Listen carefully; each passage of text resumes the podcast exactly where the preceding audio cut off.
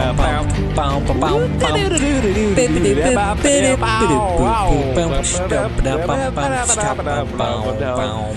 to Game of Owns. Hey, where's Micah? I didn't hear you scatterwally in that whole episode. Where were you? No, I didn't know this was a Seinfeld podcast. All of a sudden, we're changing our allegiances. Is that what's going on here? Are there allegiances? Are there Seinfeld podcasts now? I will tell you this. Edition got a review once from a kind listener who said, "This is the Seinfeld of podcasts." Well, that's awesome. We're going to open Game of Owns with Seinfeld. I think that is high praise. Is it? When we're done with the show, we'll play out with "Good Riddance" by Green Day, circa 1997. Wow, that's taking me back. But we would have to end the show all in jail, right? That's the way it would have to work. We'd all find different ways to get arrested, and then we'd podcast from prison. Micah, somehow I don't think that this group, and of course Selena's not here, so I can say that, this group wouldn't have any trouble finding out ways to get arrested. The natural progression of Game of Owns will irrevocably lead us into imprisonment. You know what I'm saying? Yeah.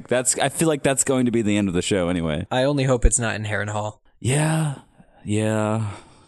Well, given those imprisonment conditions as seen in season 2 of Game of Thrones.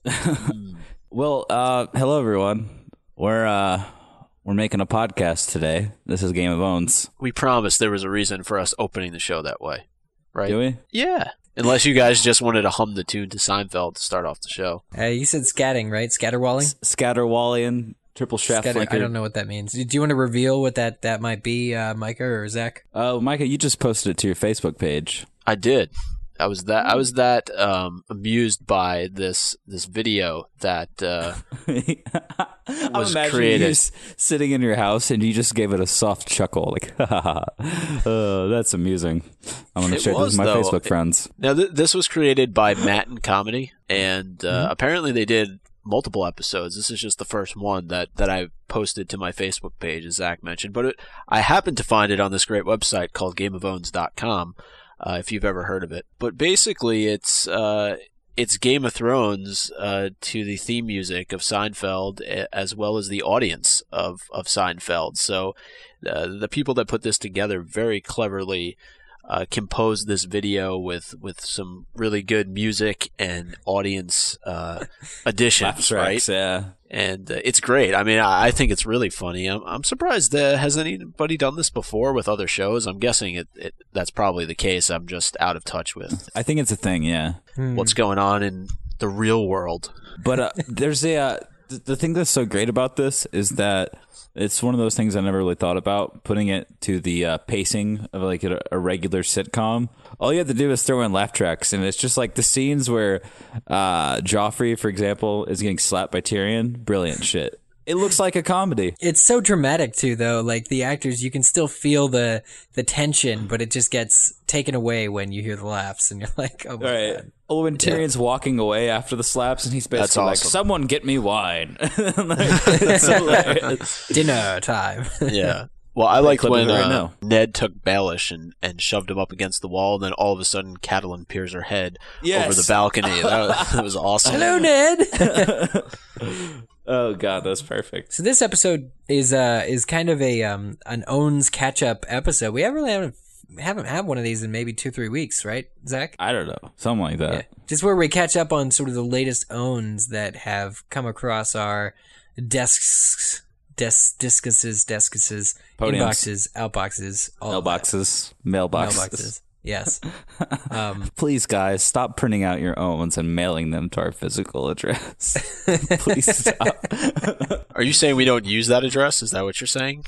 I'm saying that you use that address. Micah gets regular orders of Harrenhal scented candles sent to his homestead, and he lights one every breakfast and every luncheon. The ravens are getting tired, so there you are. It's not always easy to clean up after them either. Well, right. They ask for so much. They do. Corn. Who's got that? Who's got the corn? There's one thing about this video, though, that I don't agree with at all. What? The description says Game of Thrones is a show about nothing. Well, no. That was what they used to say about Seinfeld. Right. Seinfeld, Seinfeld was the show about nothing. Got it. So that's what it is. But yeah, no, Game of Thrones is definitely a show about something, whatever that might be. Well, GQ certainly thinks that Game of Thrones is a show about something, because this year and their thing that they probably do every year, they might have just started this year, they handed over directly to the people behind Game of Thrones a victorious position of Blackwater being the greatest television episode of 2012, the last year on Earth. So it's even more important. Yeah. And this is GQ's, what, Gentleman's Quarterly? It is. Yeah. So it's a yearly award from a quarterly magazine. It's actually monthly. I think I've subscribed to GQ since I was 11, and it's called Gentleman's Quarterly because I believe that's the way it was classically, but it's more Gentleman 12-erly, so yeah. Dozenly. Is the Dos Equis guy always on the cover? He's always around the third of the way through it, just after the Dolce & Gabbana ad and the cool water aftershave. Do you get like aftershave samples with your GQ? David Off cool water? Yeah, you do. Except I've been getting it on the iPad. I just downloaded it on the iPad, and it doesn't. You can't really smell it. It just smells like glass. Wow. So, yeah. I think Tyrion would be deserving to be on the cover of GQ, don't you? I believe he was. Yes. Yeah. Yeah. He absolutely. Of course, was. Why I just said that. Yes. Oh, yes. Yes. Yeah. Of course. He was just making a callback connection. Yeah. No, it's a good callback, and they do talk about Tyrion actually. In this interview that has taken place in this latest, is it the latest GQ? Yes, I believe so. So they interviewed, obviously Benioff and Weiss, George R. R. Martin, and in fact the director, Neil Marshall, who directed the Blackwater episode. And it's this really cool interview kind of about how that came to be. To be honest, guys, like I expect to see a lot of the same information or similar information in the deleted scenes or not deleted scenes, the behind the scenes stuff on the season 2 DVD, because we all knew even going into it that Blackwater was this, the whole season really led up to it, and they had to get like special permission, special budgets and everything to really make it work. We talked a lot about limitations as far as the Blackwater episode is concerned regarding things like horses and creating the scale of the battle. This interview does a really good job of going in depth into that, even more than sort of our what was said over tweets or what was lightly grazed over in articles that were paraphrased. These are actual direct quotes from the showrunners and the creators, and they're basically saying Thrones has a budget of somewhere between, what is it, 60 and 70 million per season? Right. Yeah. And so coming at them and saying, we need some more money is kind of a big deal. And so the people at HBO were like, well, what do you need? An extra 500,000? They're like, well, actually, it's more like 2 point whatever million. And they gave it to them, they gave them the money. Yeah.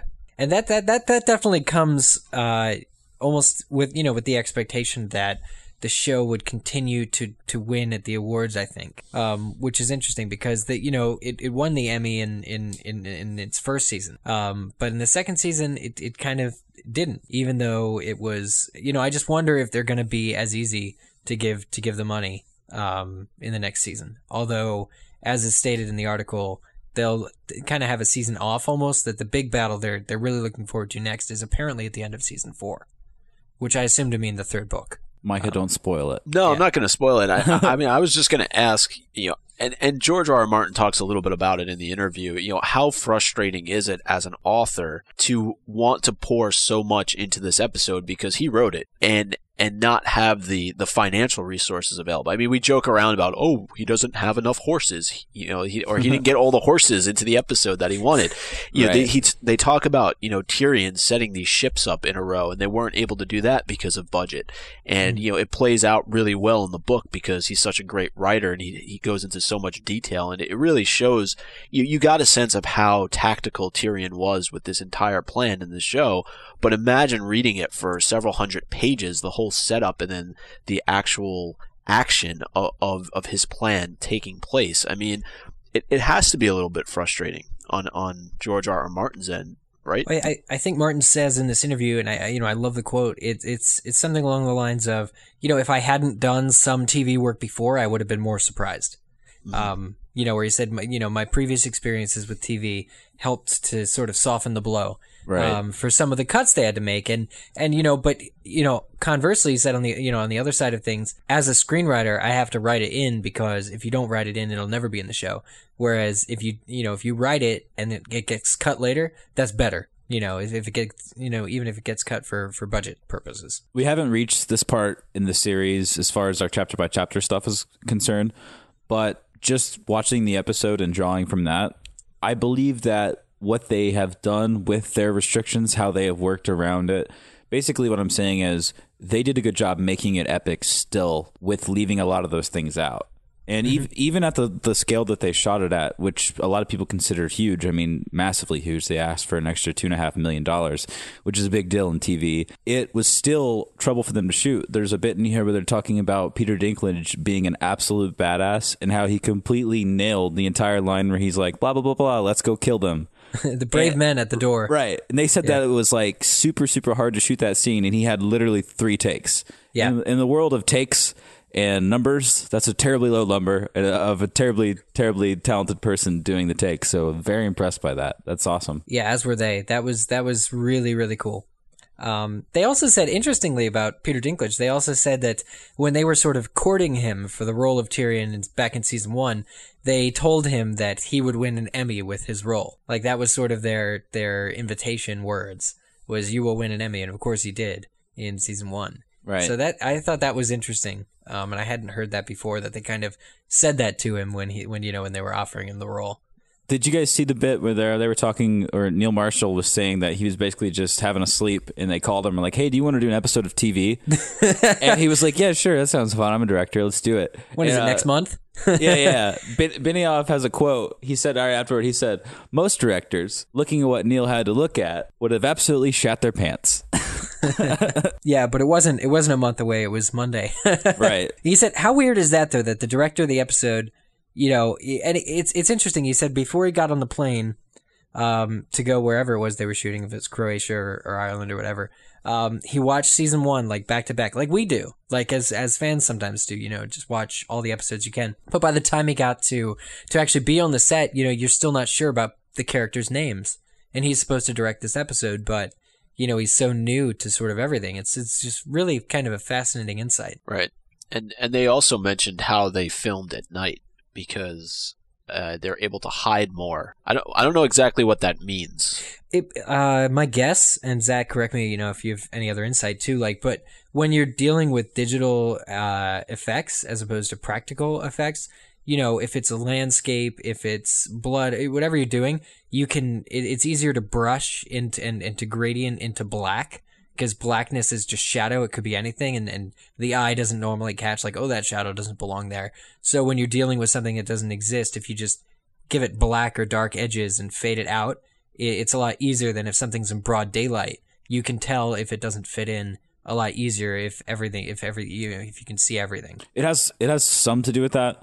There is a big limitation with shooting in darkness with effects, because a lot of the times you're using like a green or blue composite screen, and there's difficulty lighting that evenly versus things like fire and stuff like that, because you're dealing with reflections and a lot of other things like that. But you're talking about a production that's being done for the biggest episode in television of the year, so chances are they have a pretty badass setup of very expensive lights and a very well trained crew.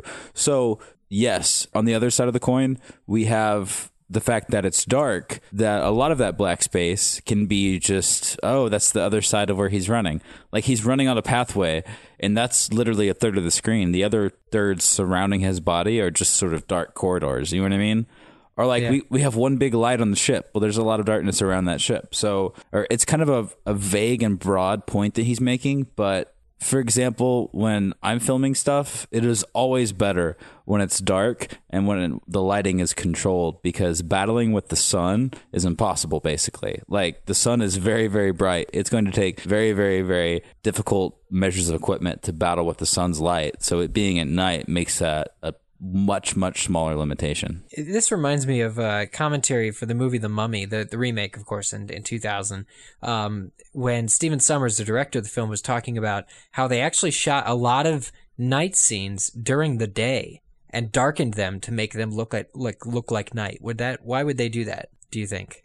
Like, that's not what Game of Thrones did, obviously, but, you know, he said that some of those scenes that were, you know, they appear to be night. I know what you're talking about. Of the desert, were in fact shot during the day, and then they darkened them. It was really interesting. Well, in that case, in order to make a wide vista-like shot, they're going to need all of that space lit. And that's a perfect example of needing the sun's light versus having 10,000 lamps, you know, pointing just out of frame. Right. Where you can't capture that wide shot with your camera, because that was pretty well back in the day before large sort of CGI shots like we see on Game of Thrones, like we see on The Hobbit, like we see on Lord of the Rings were done. Yeah.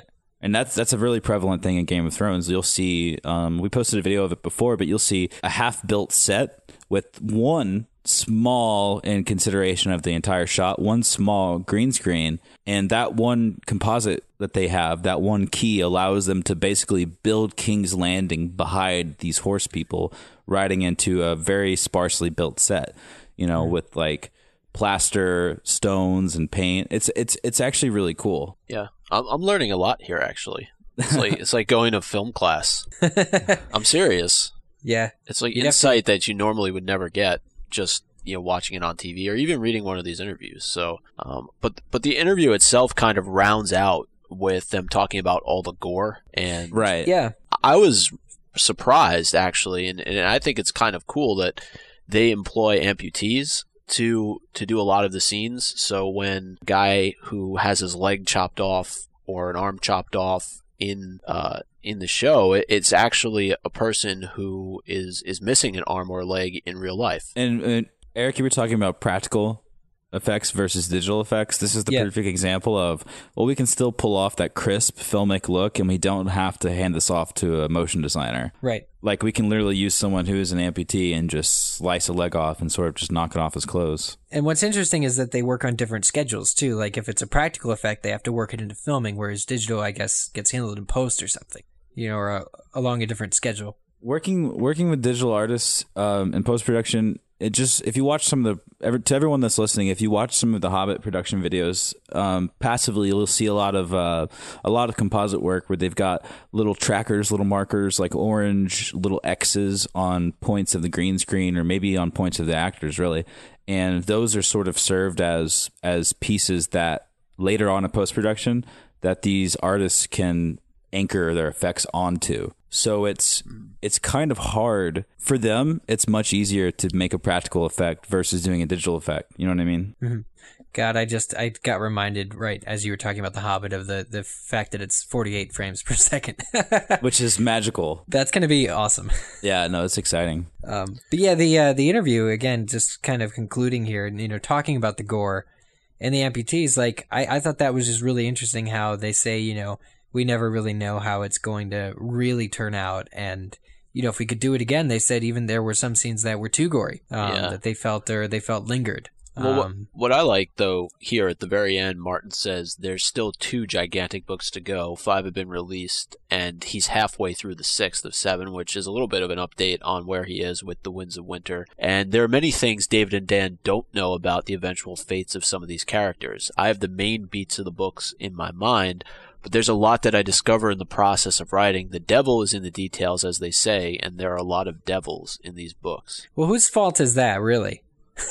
Well, it's his, of course, but yeah. I just love how so integrated he is into this process, especially when he writes for, you know, the show itself. I mean, I'm drawing a blank on what he wrote for season 1. I think he wrote Baylor, didn't he? Or he was involved in more than just one episode, I think. But obviously he wrote Blackwater, and it seems like he's writing one episode for season 3, which is a huge event in the course of the series. So they're definitely utilizing him, and they're taking advantage of the fact that he's there and that they can use him, and I like that a lot. Yeah, and apparently, you know, there is a little discourse here too about the scenes that are added that aren't in the book, like Cersei poisoning her kids. I didn't know that wasn't in the book because obviously we haven't reached that book yet, but you know, just the scene where Cersei is considering poisoning her children when she fears she's going to be you know, caught and killed, I guess, by Stannis. That was actually more of a historical reference to World War II, and I didn't know that, but George R. R. Martin says, you know, the scenes that David and Dan add are generally great. They're almost scenes that are implied in the book. So I think that Martin has a really not loose writing style, because I'm sure a lot of it's tight, but he likes seeing what these 2 men interpret, and a lot of the things they do for characters and the characters he finds interesting and not necessarily like wrong or, you know, illogical. It's really lucky for us as viewers, and really just for the show as a whole, not only in the award season but just the general talk about town, that the creator and writer of this actual series happened to have, previous to even writing this book series, writing for television as a screenwriter experience, not on a small scale either, but actually professionally. And so going into it with HBO and actually creating a show, he is able to hop into the driver's seat on episodes like Blackwater and literally write the screenplay word for word, shot for shot, and not have to paraphrase through someone else, which is really powerful, obviously, because, you know, we see these sort of awards fly out and things like that. But honestly, mm-hmm. like on a much larger scale, I feel like, and this is probably me just guessing and projecting a little too much, but I think that he almost would have no other choice in the matter mentally than when he's writing these new books and like the piece he's writing now after the show has had critical success and it's such a fandom success and there's a fervor about it. I feel like he probably can't get away with, when he's writing, thinking of the show in his head when he's writing. And maybe some of the things he's writing are a little bit more fit for TV. You see what I'm saying? Yeah. Yeah. I question that about J.K. Rowling, to be honest, you know, which is not really exactly meant to be a transition into our next topic. But, you know, when J.K. Rowling's writing, well done. I couldn't help but think, well, what about, you know, what is the success of Potter doing to change the story? You know, and I guess, you know, all the major points didn't change. They were the same. But the fact that so many people all of a sudden are caring about, you know, these other characters and the different theories that she would get bombarded with at book signings and stuff when she was writing like book 4 and 5, right. You know, you just can't help but wonder how they influenced 6 and 7. And, you know, George R. R. Martin might be in the same, you know, boat here where he's writing, you know, 6 or 7 books and, you know, there's this show and these other, you know, cooks are in the kitchen now writing their own, you know, the actors have been cast. He's getting kind of a different view of the characters that have been inside his head the whole time. I mean, that said, he has been writing this series for more than 1 decade. And, you know, a lot of those scenes, like the payoff of Jon Snow's heritage, you know, he's been letting it slow burn for so very long that right. part of me thinks he's pretty impenetrable. He's pretty impenetrable to any outside influence because he has had such mastery over when to not reveal this crap that he doesn't want to reveal until a certain date and time. You know, he's held off so long that I might just think, well, it wouldn't affect him at all. You know, because he's that controlled with what he does. And I know I'll let you do your segue here in a second since you brought up J.K. Rowling. But mm-hmm. I think, though, like with those episodes that we were talking about that Zach brought up, like Baylor and Blackwater, and what I'm assuming is the Red Wedding, which doesn't give anything away right now in season 3, which he will be writing. I feel like as an author, it's probably almost like he doesn't want anybody else to touch those episodes because they are so epic and so much does happen. Like with Baylor, you lose Ned, right? With Blackwater, it's such a it's the battle of the second book, and you know you're left wondering about the fates of so many different characters. And then with season 3, obviously, infer what you will, but it's a major event in the third book. So I can understand that from his standpoint, and we're lucky that he's, you know, still around to do that and to, you know, add his own thought to all of this. Yeah, like I said, we are pretty lucky that he's not only a writer in book form, but he is good at this TV thing, which is that is really cool, you know. Yeah. Like imagine if J.K. Rowling could have wrote the screenplays for the Potter films. Think about all that. All right. Then we would have gotten those old films, or those. Then we would have gotten like 3 hour, 4 hour long films as they should be. Not comic strips. I can't think of a single thing wrong with any of that. No. All right, so we have a comic strip. I'm going to post it in the show notes. It's on robotmutant.com. It's pretty cool. It's basically George R. R. Martin and J.K. Rowling having a cuppa. Shall we read it? So, Ron and Ginny are lovers? What? No, they're brother and sister. Oh. He's looking at his book. He's reading his book. Not even a little bit? So basically, if our verbal representation of the comic doesn't... Dude, the comic is way better. I'm not even trying to like pretend that I did a decent job as George R. R. Martin. Yeah, you have to see this comic. Even the background, I wonder how the hell like visually they did this with... It's like they took a regular picture and then blurred it and darkened it. That's exactly what they did. They took a regular picture. I would say it works. I love this. It looks great. Yeah, I love it. It's a neat idea. It's simple and good. And J.K. Rowling channeled her inner Samwell Tarly there. She did. For a brief minute. I think we can all be thankful that Ron and Ginny didn't make any Lannister-like babies, though. I believe that was the point of the comic. That's what I said. Oh, I thought you said Hermione. Did I say Hermione? You'll play it back. You'll hear it. I don't know. I'll just say this just in case. Ron and Ginny. But no, I'm very glad they didn't do that. But hey, who knows? Maybe they would have had more chemistry than Dan Radcliffe and Bonnie Wright did in the film. Micah and I have been watching football all day, texting each other updates on our current emotional state regarding what's been happening in the world of that. Other things happening tonight. There's actually something that's more appropriate for the Game of Owns listening audience, right, boys? Yeah. That's right. And there's going to be this new featurette that will air at 8:54 exactly. You have to go on at 8:54 Eastern Time to that station called HBO, which you may or may not have heard of throughout the course of this episode. I hope you did. And it's called Game of Thrones in Production, and it'll have interviews with the creators, cast, and more, providing the first official look at Season 3. And some of the new characters, which we've gotten little snippets from. There was that Comic-Con video where we got to meet a lot of the new cast members, including Mirror and Jojen Reed, who I know Selena is a huge fan of. I can hear her freaking out right now. Yeah, hold on. Yep, that's her. Okay, go ahead. So hopefully she will be tuning in as well to get this first look.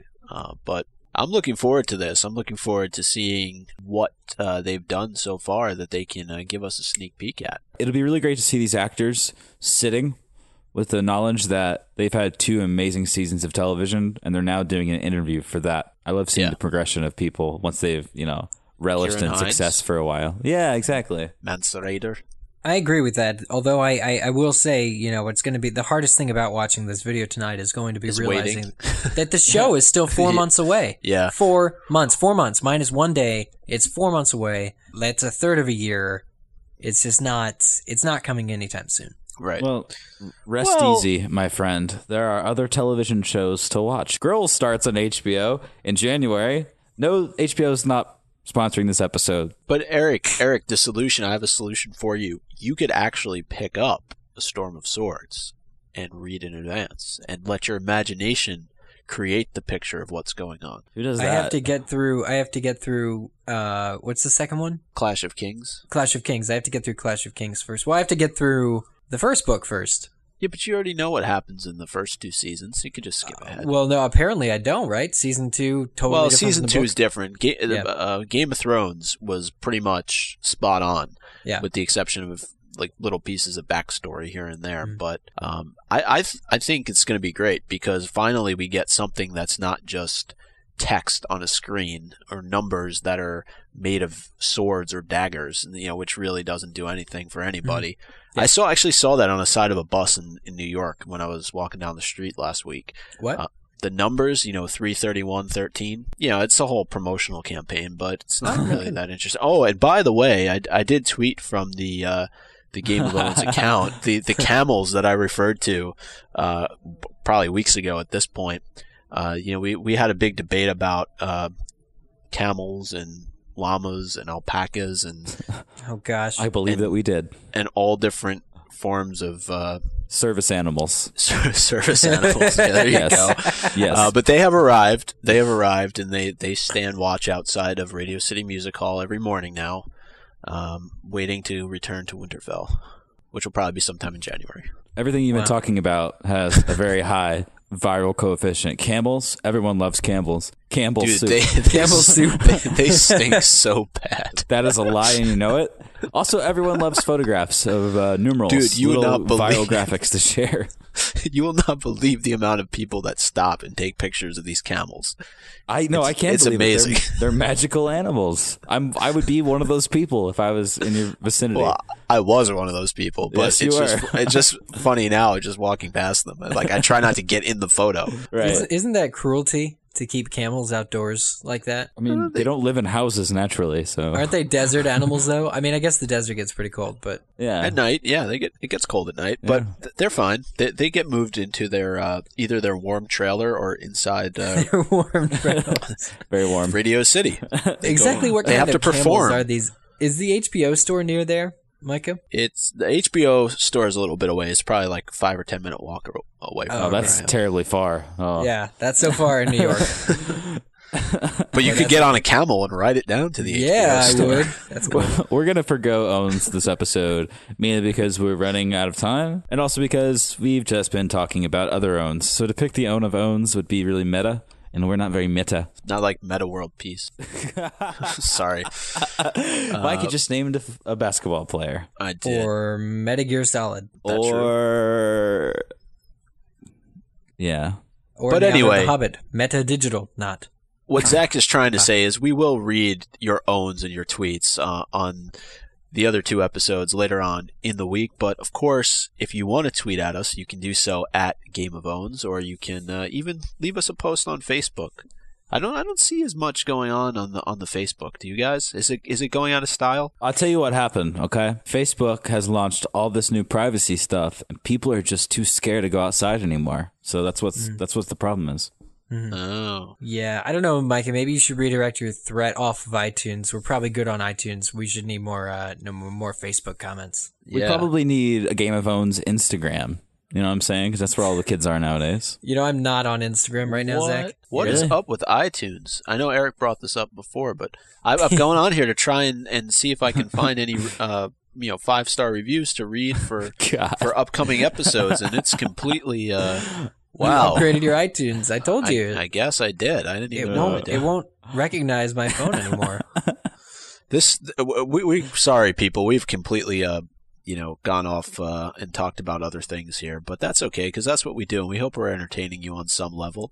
You know what else is entertaining, despite the fact that Selena is not here? Hypeable.com. Oh, it is. It is. You know what else is? GameofOwns.com. It is. They're great resources. You can watch Game of Thrones Seinfeld there. There's great episodes, as we talked about at the top of the show. You can watch full episodes right in your browser. There's a secret link we won't tell anyone about. Ooh. Yeah. No, it's not true. But I think we've plugged everything, so it might be time to say goodbye for this Monday. How do we say bye to people? This is a lot of pressure, guys. Au revoir. Doop doop doop doop doop doop doop doop. I'm Zach Louie. I'm Micah Tenement. I'm Eric Scott.